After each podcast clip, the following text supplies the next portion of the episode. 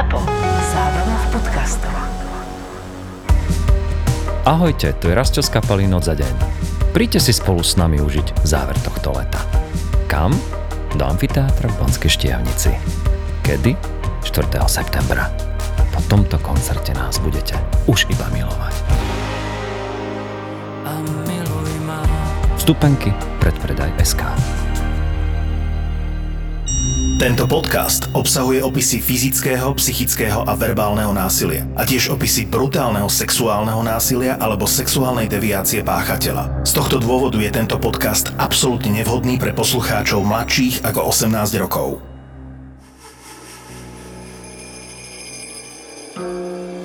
V tom sne bol v hrnci spolu so svojím bratom. Varili ich. Voda vrela. Povedali mu, že keď ho konečne uvaria, príde niekto, kto sa už teší na to, ako ich oboch zje. Strhol sa. Sníval sa mu sen o vlastnom sne. Takto to bolo už roky. Od detstva sa mu vracala nočná mora, ako ho uvaria a potom spolu s bratom zjedia. Zjedia. Už Freud hovoril o dôležitosti snov a o tom, že prezrádzajú veľa o našom psyche, o našej mysli. Dokonca aj o takých zákutiach našej mysli, o ktorých vôbec sami nevieme. Freudové psychoanalytické teórie boli obrovským prínosom pre psychiatriu a pre psychoterapiu, hoci Liečebne to nejaké veľké úspechy nie sú a málo pacientov sa vylieči tými metódami, ktoré on vymyslel. On sám hovorí sa, že tuším 8 alebo 10 pacientov za celý svoj život liečil. Ale všeli, čo sa Freudovým psychoanalytickým teóriám vyčíta, najmä ten jeho pansexualizmus a komplikovanosť a vykonštruovanosť, niektorí hovoria, jeho výkladov snov. Ale ukazuje sa, že všetko, na čo tento pán vo svojej genialite prišiel, je obrovským prínosom pre porozumenie duševnému životu človeka. Sexualita je napríklad najväčšia pohonná sila ľudského života. Či sa nám to už páči alebo nie, my tie naše sexuálne túžby, fantázie a predstavy máme zatlačené hlboko, tak hlboko, že o nich nevieme, ani nie sme v stave si ich evokovať a navrátiť do nášho myslenia. Pretože veľmi silná cenzúra panuje v ľudskom mozgu, v ľudskom centrálnom nervstve, v ľudskom vedomí.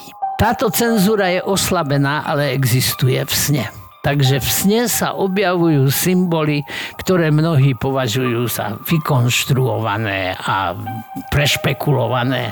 Ukazuje sa, že všetko, čo tento pán vymyslel o tej snovej symbolike, sa asi pravdepodobne zakladá na pravde. Toto si myslím, že je treba na začiatok tohto nášho príbehu povedať. Každopádne na tomto príbehu a na tomto sne by si Freud asi prišiel na svoje. Asi áno.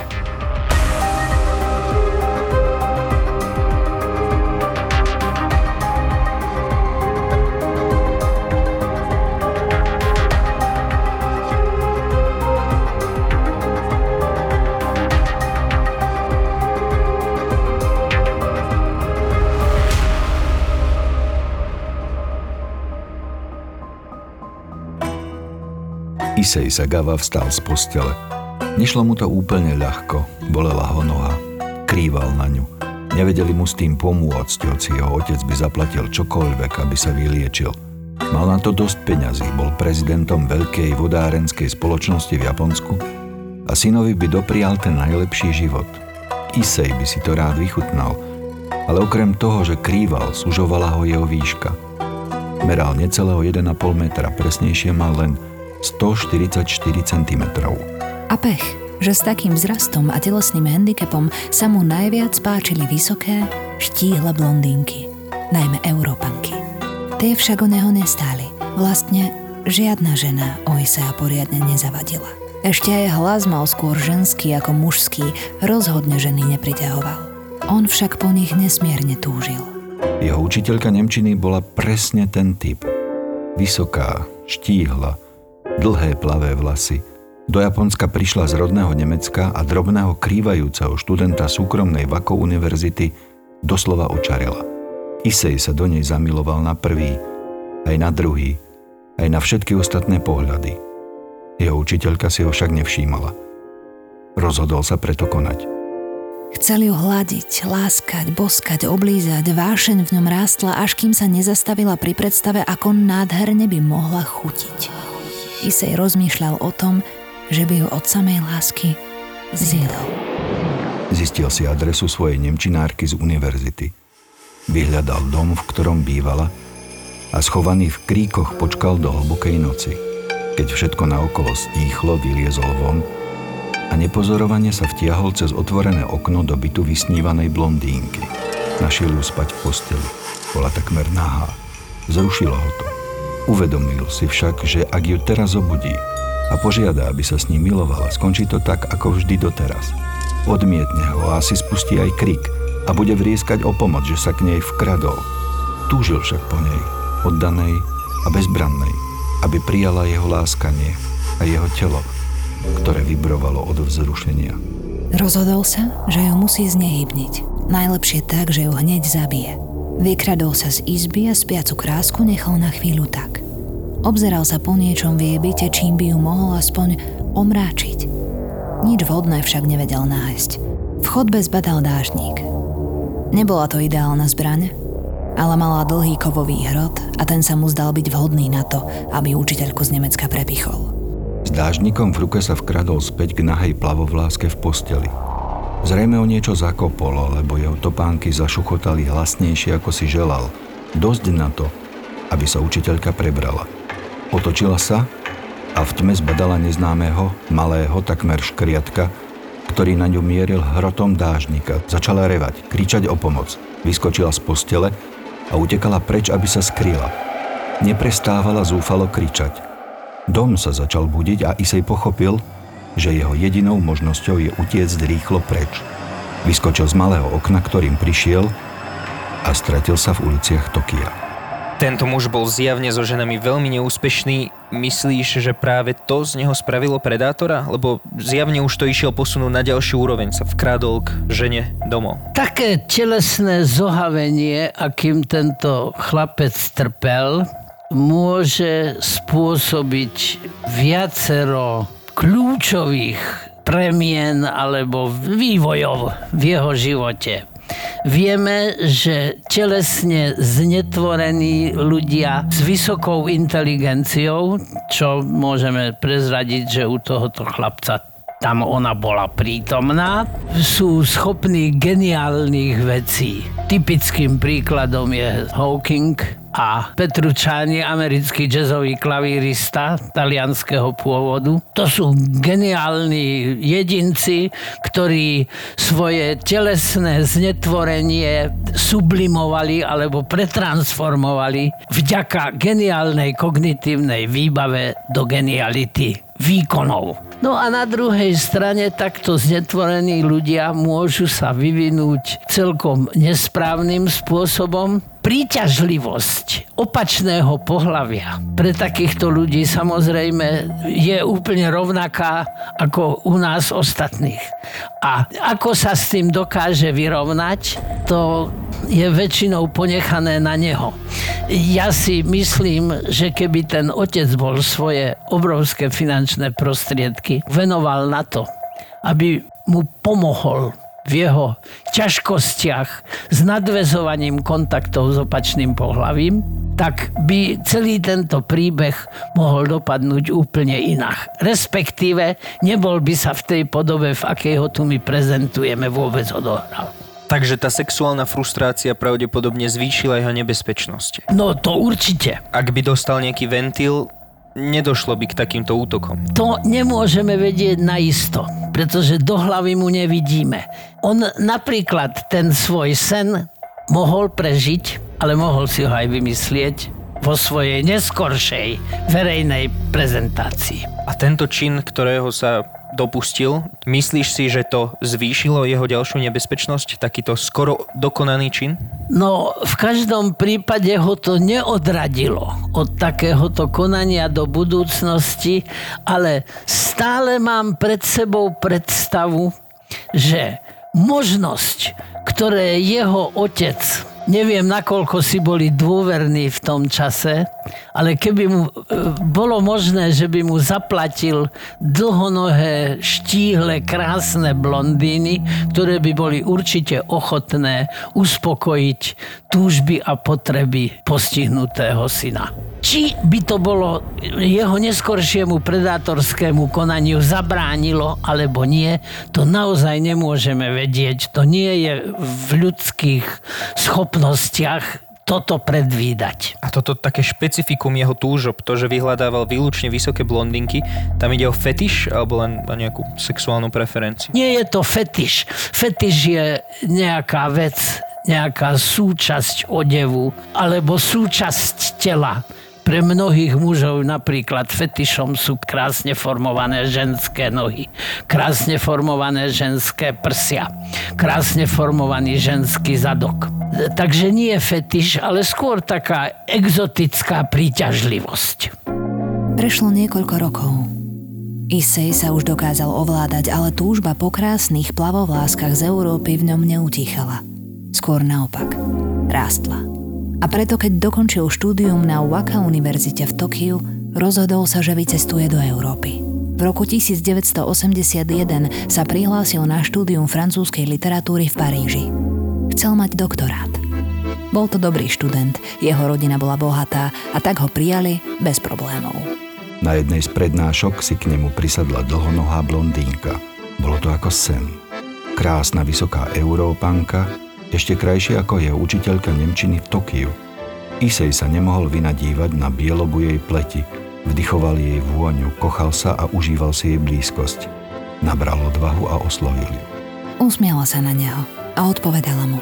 Po prednáške ju pozval na kávu a dozvedel sa, že má 25 rokov, je z Holandska, vyštudovala už niekoľko odborov a dohovorí sa okrem rodnej reči aj po nemecky, po francúzsky, aj po anglicky.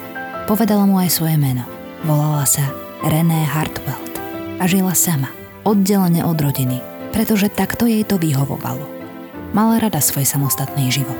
Isej rýchlo nadviazal na svoje základy Nemčiny ešte z Tokia a požiadal René, či by ho nedoučovala Nemčinu, ktorú ovládala takmer bezchybne.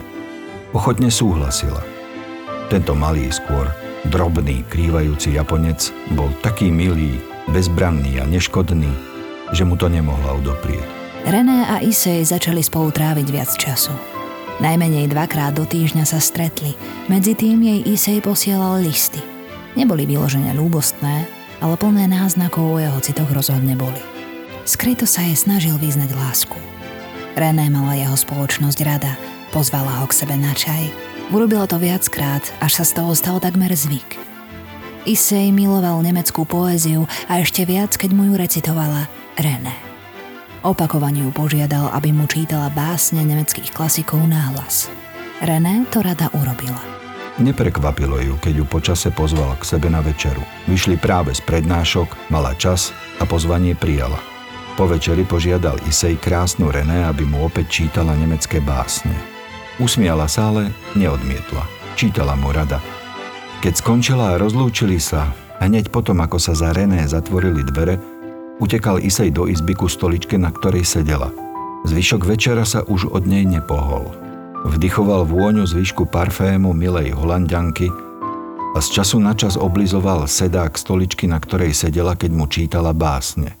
Zotrval tak do rána.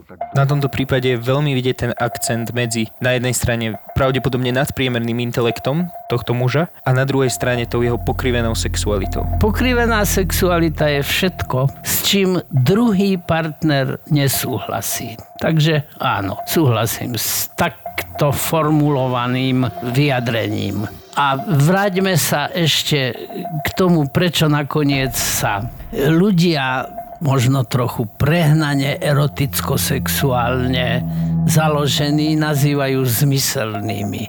Pretože erotickú sexuálnu príťažlivosť, hovoríme o heterosexuálnych vzťahoch, teda opačného pohľavia, vnímame všetkými zmyslami. Samozrejme hmat, zrak a sluch sú veľmi dôležité zmysly, ale na podiv, pre skúseného sexuológa platí, že úplne najvýznamnejšími sexuálnymi zmyslami sú čuch, nakoniec v celej živočišnej ríši je to tak? A čo René z viktimologického hľadiska? Um, ona musela tušiť, že on k nej prechováva Určite nejaké city. áno. A prečo to potom áno. ďalej živila? Napriek tomu, že to bola krásna, pôvabná, príťažlivá žena, napriek tomu jej veľmi dobre robilo, keď si ešte viac mohla zvýšiť svoje sebavedomie a uvedomenia si svojej príťažlivosti, svojej moci nad osobou mužského pohľavia, i keď takýmto spôsobom poznamenanou. Mňa napadlo, že či to nemohlo byť napríklad, že z lebo vieme asi, že niektoré ženy majú takú kapacitu pomoci takým osiroteným ľuďom alebo takým ľuďom, ktorí to nemajú v živote ľahké, že či to nemohol byť aj prípad tejto René. Tejto krásnej, pôvabnej a príťažlivej žene iste nechýbalo dostačujúce, možno aj, pre, aj premrštené e, emocionálne vybavenie. Nehovorím, že bola histrionská, to je silné slovo, ale bola emocionálne veľmi dostačujúco vybavená. Ľútosť v jej citovej výbave nechýbala. Ale on mohol byť pre ňu v sfére akéhosi priateľstva celkom príťažlivý a milý spoločník. Počase požiadal Isej René, aby si to zopakovali. Pozval ju k sebe na čaj. René mala toho bystrého malého Japonca rada. Vedel sa s ňou rozprávať o čomkoľvek a preto opäť súhlasila. Keď prišla, usadili ju podľa japonského zvyku k nízkemu stolíku na podlahu. Nalial jej čaj, ale aby mal večer ten pravý spát, predtým jej do neho prilial trochu whisky. Veril, že to jeho priateľku uvoľní a možno aj trochu rozpáli. Pili pomaly čaj, smiali sa a Isej mal pocit, že whisky už začala fungovať. René sa smiala o trošku viac a iskrili jej oči. Nadýchol sa a konečne jej povedal priamo, že ju miluje. Nadýchol sa ešte raz, že by s ňou chcel odísť do spálne. René sa mu nevysmiela ako všetky tie pred ňou. Ale ani mu nevyšla v ústrety a jeho žiadosti, aby spolu pokračovali v spálni, nevyhovela. Namiesto toho mu veľmi úctivo vysvetlila, že ju Issei ako muž nejako nepriťahuje a ich vzťah je len priateľstvo. Nič viac mu nemôže poskytnúť. Issei zostal sklamaný, ale nie prekvapený. V podstate to očakával. Jeho túžbu po René to však nejako neznížilo. Požiadal ju preto, aby mu aspoň čítala. Opäť obľúbené nemecké básne. Pomohol jej vstať zo zeme a odviedol ju k písaciemu stolu, kde už bola otvorená kniha. Zapol stolnú lampu, aby dobre videla a vzdialil sa. Sedela k nemu chrbtom. Silné svetlo stolnej lampy sa odrážalo od stránky knihy a okrem nej nebolo nič iné vidieť. Vlastný hlas jej prehlušil ostatné zvuky v hlave a tak nepočula, kedy sa Isej vytratil z izby, kým čítala. Nepočula ho ani vtedy, keď sa vrátil späť s puškou v ruke, ktorú si zadovážil hneď po príchode do Paríža, tvrdiac, že je na obranu. Isej k nej pomaly a potichu pristúpil. Zdvihol hlaveň pušky a namieril na ohyb chrbtice. Bol dostatočne vzdelaný a inteligentný a predpokladal, že ak trafí správne miesto a preruší miechu, René možno ani nepocíti po výstrele bolesť. Potichu namieril a vystrelil. Rána, ktorá vyletela z pušky, ho prekvapila. Bola taká silná, že drobného Iseja odhodil spätný ráz dozadu. Udrel sa a omdlel. Keď sa prebral, René stále sedela za písacím stolom, ale hlavu už nemala vstýčenú. Ležela na doske a nehýbala sa. Bola mŕtva. Bola mŕtva. Isej vstal. Chvíľu sa spametával zo spätného rázu pušky, s ktorým nerátal. Potom podišiel k zavraždenej René, oči mala stále otvorené. Opatrne ju začal skladať na zem. Vystrel jej nohy, aj ruky a nežne ju začal vyzliekať. Keď skončil, zostal ohromený. Náha bola ešte krajšia ako v jeho predstavách. Kľakol si k nej a pod hlavu jej položil zrolovaný úterák. Konečne sa nám to podarilo. Zašepkal jej do ucha. Už mu viac neodporovala. Bola nahá a krásna a bola celá jeho. Isej si podal nôž a opatrne odrezal René z prsníka prvú bradavku. Vložil si ju do úst a pomaly ju žul, kým ju neprehltol. K druhej bradavke sa sklonil, poboskal ešte stále teplý prsník a potom bradavku zubami odhryzol. Potom sa načialo k špičke nosa. Odhryzol aj tú. Skúšal odhryznúť aj niektoré ostatné časti tela. Zahryzol sa do zadku, stehieň, znovu sa vrátil k prsiam, ale tento raz už nedokázal odhryznúť ani kúsok. Koža bola pre neho príliš nepoddajná a tuhá. Odišiel späť do kuchyne a vrátil sa s elektrickým nožom. Striedavo odrezával a ochutnával rôzne časti z tela nebohej René a striedavo súložil so zbytkami, ktoré zostali na dláške v jeho byte.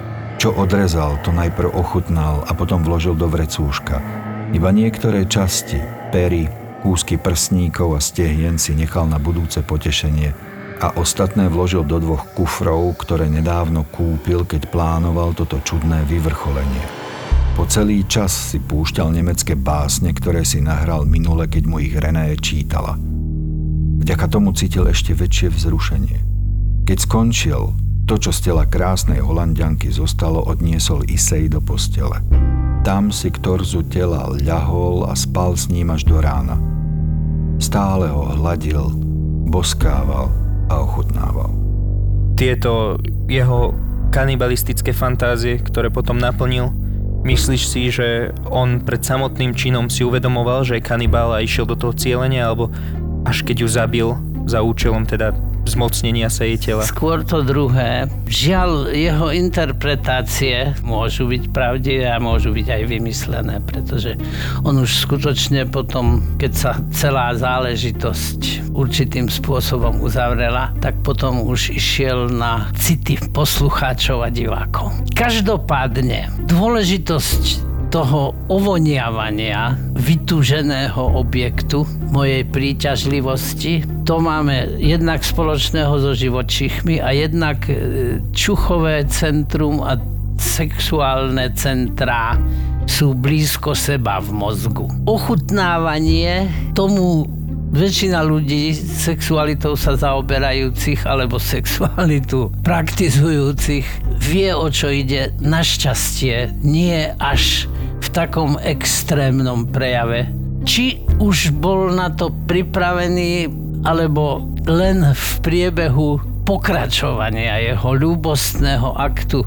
Vyznieva to veľmi cynicky, čo teraz hovorím, pretože pokračovanie ľúbostného aktu po usmrtení partnerky, ale existujú sexuálne deviácie a toto zrejme patrí medzi ne, kde usmrtenie partnerky patrí do Čiže jeho vzťah k nej môžeme popísať ako lásku. Áno, to bolo úplne jednoznačné. Ale to, že on e, začal tie časti jej tela doslova jesť, tak to je veľmi extrémny prípad a našťastie sa s ním stretávame veľmi zriedkavo. Ale ako vidíme, ľudská sexualita nemá hranice. Kanibalizmus je považovaný za takú ako keby extenziu sadizmu, alebo ako takú manifestáciu sadizmu, že áno? Veľmi extrémnu. Ale on ju ešte aj zabil tak, aby ju to nebolelo. Sa snažil, aby to pre ňu bolo čo najbezbolestnejšie. Neodporuje to trochu tej koncepcii, že ide o sadizmus? To vieme len z jeho rozprávania, že to takto urobil.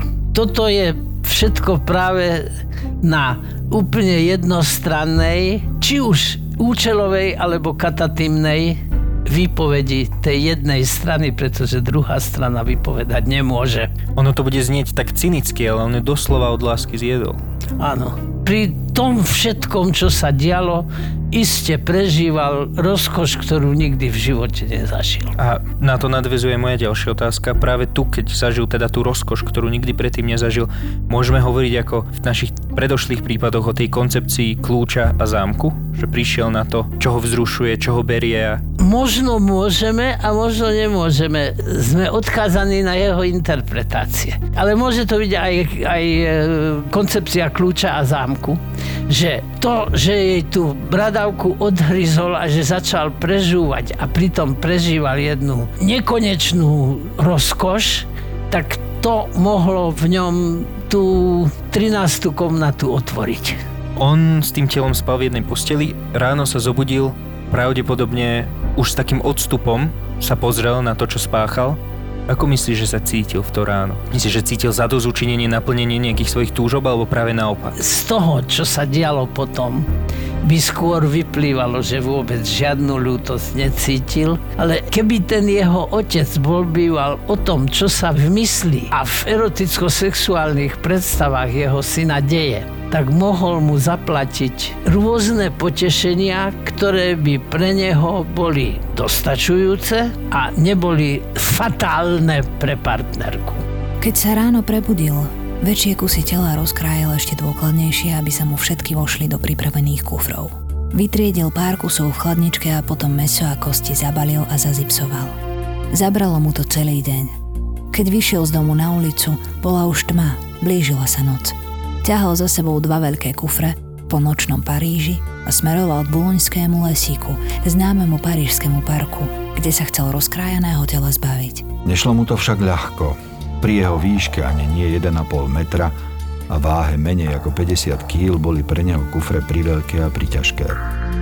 Nechtiac upútal pozornosť tým, ako sa s kuframi trápil – Podišli k nemu okolo idúci turisti, pôvodne s úmyslom pomôcť drobnému krývajúcemu mužíkovi. To však Iseja vydesilo. Zľakol sa, nechal kufre ako boli a utiekol od nich preč. Ochotní turisti sa na smrť vydesili, keď podišli bližšie a zbadali, že z kufrov presakuje krv. I hneď privolali políciu. Zmiznutie René nahlásili jej kamaráti. Spolu s nimi to nahlásil aj domáci, u ktorého si privyrábala René ako oper. Nebolo zvykom, aby neprišla na čas do školy, alebo aby bez vysvetlenia neprišla postrážiť deti. Polícia ju však do zoznamu nezvestných nezaradila. Spolužiakom aj starostlivému otcovi dvoch detí, o ktoré sa občas René starala, oznámili, že pátranie vyhlásia až v prípade, že sa neukáže do pondelka. Bol piatok večer. Dva dni, ktoré mu polícia takto darovala, stačili Isejovi na to, aby dôkladne upratal byt – Vypral posteľnú bielizeň, vyčistil škvrny od krvi na podlahe, ale s kúskami tela zbožňovanej René sa nevedel rozlúčiť. Bola ich plná chladnička aj mraznička. V pondelok ráno spustila polícia pátranie po nezvestnej René a súčasne s tým oddelenie vražd začalo hľadať neznámeho malého Aziata, ktorý na ceste k bulonskému lesíku ušiel od dvoch kufrov plných kúskov ženského tela. Popis, ktorý poskytli turisti, sa zhodoval s tým, ktorý uviedli priatelia René o jej dobrom priateľovi z Japonska. Parížska policia našla Iseja Sagavu veľmi rýchlo. Keď k nemu dorazili, mali už v rukách príkaz na domovú prehliadku. Nenašli nič. Všetko bolo vzorne vyčistené. Kým jeden z policajtov neotvoril chladničku a potom aj mrazničku. Z jedného balíčka sa na neho špúlili odrezané ženské pery. Ďalšie kusy tela boli už len zoznamom tých najhorších zvráteností. Isej Sagava sa na mieste priznal k svojmu činu. Nekládal odpor a nerobil obštrukcie. Jedinú obranu, ktorú hneď na policajtov vytiahol, boli jeho duševné problémy, ktorým čelil v minulosti. Bola to účinná obrana. Issei Sagava neputoval do väzenia, ale do detenčného ústavu Paula Žiroda. Trest pobytu v ústave spojený s odňatím slobody mu bol vyberaný na neurčito. Verejnosť očakávala trest. Zničená rodina hľadala spravodlivosť. Nič také sa nestalo. Bohatý Isejov otec zaťahal za všetky nitky. Zaplatil najlepších právnikov, ktorí čoskoro dosiahli, že Isej Sagava bol prevezený z detenčného ústavu vo Francúzsku do Japonska. Tam sa začal zdlhavý boj Isejových právnikov, ktorí dokazovali, že pri jeho zatýkaní obvinení a odsúdení došlo síce k formálnym, ale podľa nich k zásadným právnym a procesným chybám. Ani nie po piatich rokoch bol kvôli týmto právnym nedostatkom Isej Sagava prepustený na slobodu. Žije si na nej spokojne dodnes. Stal sa čímsi ako zvrátenou celebritou, ktorá ochotne za honorár, ktorý mu vydupe jeho agent, chodí rozprávať podrobnosti o tom, ako zavraždil a zjedol svoju nežnú holandskú priateľku René. Je hviezdou rôznych televíznych a rozhlasových show. Aj dnes ešte za peniaze poskytuje interviu a ťaží zo svojej popularity, ktorú si získal ako vrah, ako vrah a kanibal. A kanibal. Tak v prvom rade spojenie procesné pochybenie vo mne vyvoláva búrku diskomfortu, dysfórie, rozladenosti. Ja pod týmto slovným spojením vidím obrovskú kontradikciu medzi právom a spravodlivosťou. Právna veda obsahuje určité veľmi presné formulácie a dáva priestor bohužiaľ na ich úplne cestné interpretácie. A nebezpečný zločinec sa dostane na slobodu. To je ten obrovský rozpor medzi literou zákona a duchom zákona. Tie mašinérie právne spravodlivostné, ktoré by aj rôznym procesným pochybeniam mali vedieť čeliť, ale čeliť im sociálne a mravne priateľným spôsobom. A nespôsobovať, že vlastne právnymi krokmi a právnymi úskokmi sa môžeme dopracovať k absolútnej nespravodlivosti. Teraz som povedal svoj laický názor, s ktorým mnohí právnici isto nebudú súhlasiť. Každý máme svoju pravdu. Ja si nemyslím, že som najmúdrejší na svete. Ale fakt je jeden, že s tým, čo som teraz povedal, respektíve proti tomu, by sme mali čo najintenzívnejšie bojovať. Ja viem, že to nikdy nevyhráme ale predsa len s tým bojovať treba. Musí to byť strašné aj pre tých rodičov. To je to, o čom hovoria všetci vykladači a vysvetľovači práva a spravodlivosti, ktorí sa snažia dať veci aj mravný a sociálny rozmer. Napríklad pri vražde trest tomu človeku už nevráti život.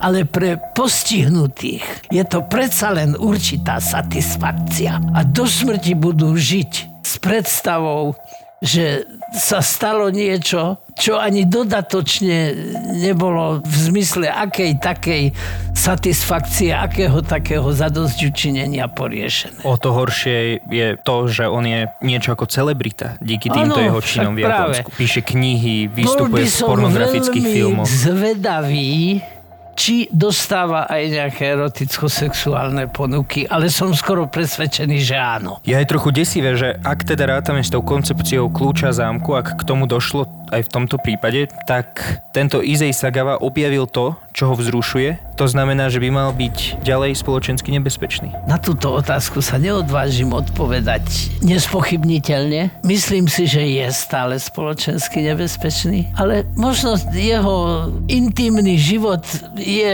dostačujúco uspokojivý pre neho za situácie, keď je mediálne a verejne, publikačne známy ako celebrita.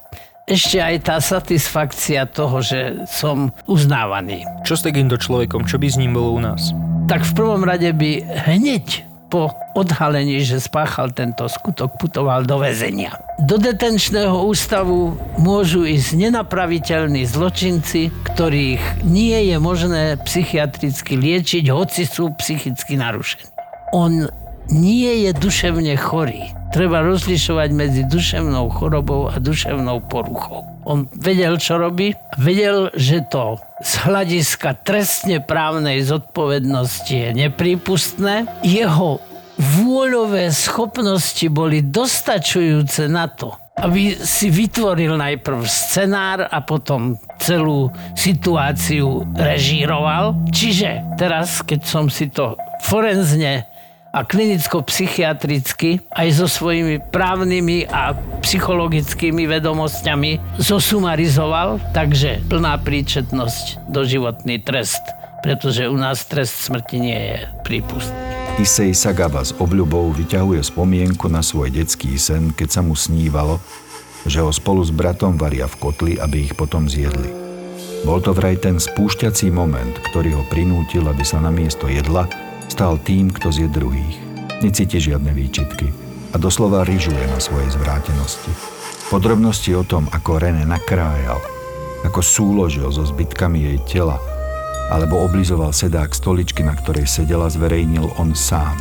Neočakáva žiadny trest a jediný komentár, ktorý na tému odpikania svojich hrozných činov uvádza, sú slová Spásu nájdem až vtedy, keď ma zje nejaká krásna, vysoká Európanka. Tento cynický výrok svedčí o tom, že tento človek pri svojej veľmi dobrej kognitívnej výbave je v podstate atrocitný on nemá empatiu voči iným. A to, že ju zavraždil tak, aby nepocitovala bolesť, to je podľa mňa účelovo vymyslené. A obávam sa, že aj ten sen je účelovo vymyslený. Neviem si dosť dobre predstaviť, že by to bola pravda. Pri všetkých svojich psychiatrických psychologických, právnych a sexuologických skúsenostiach.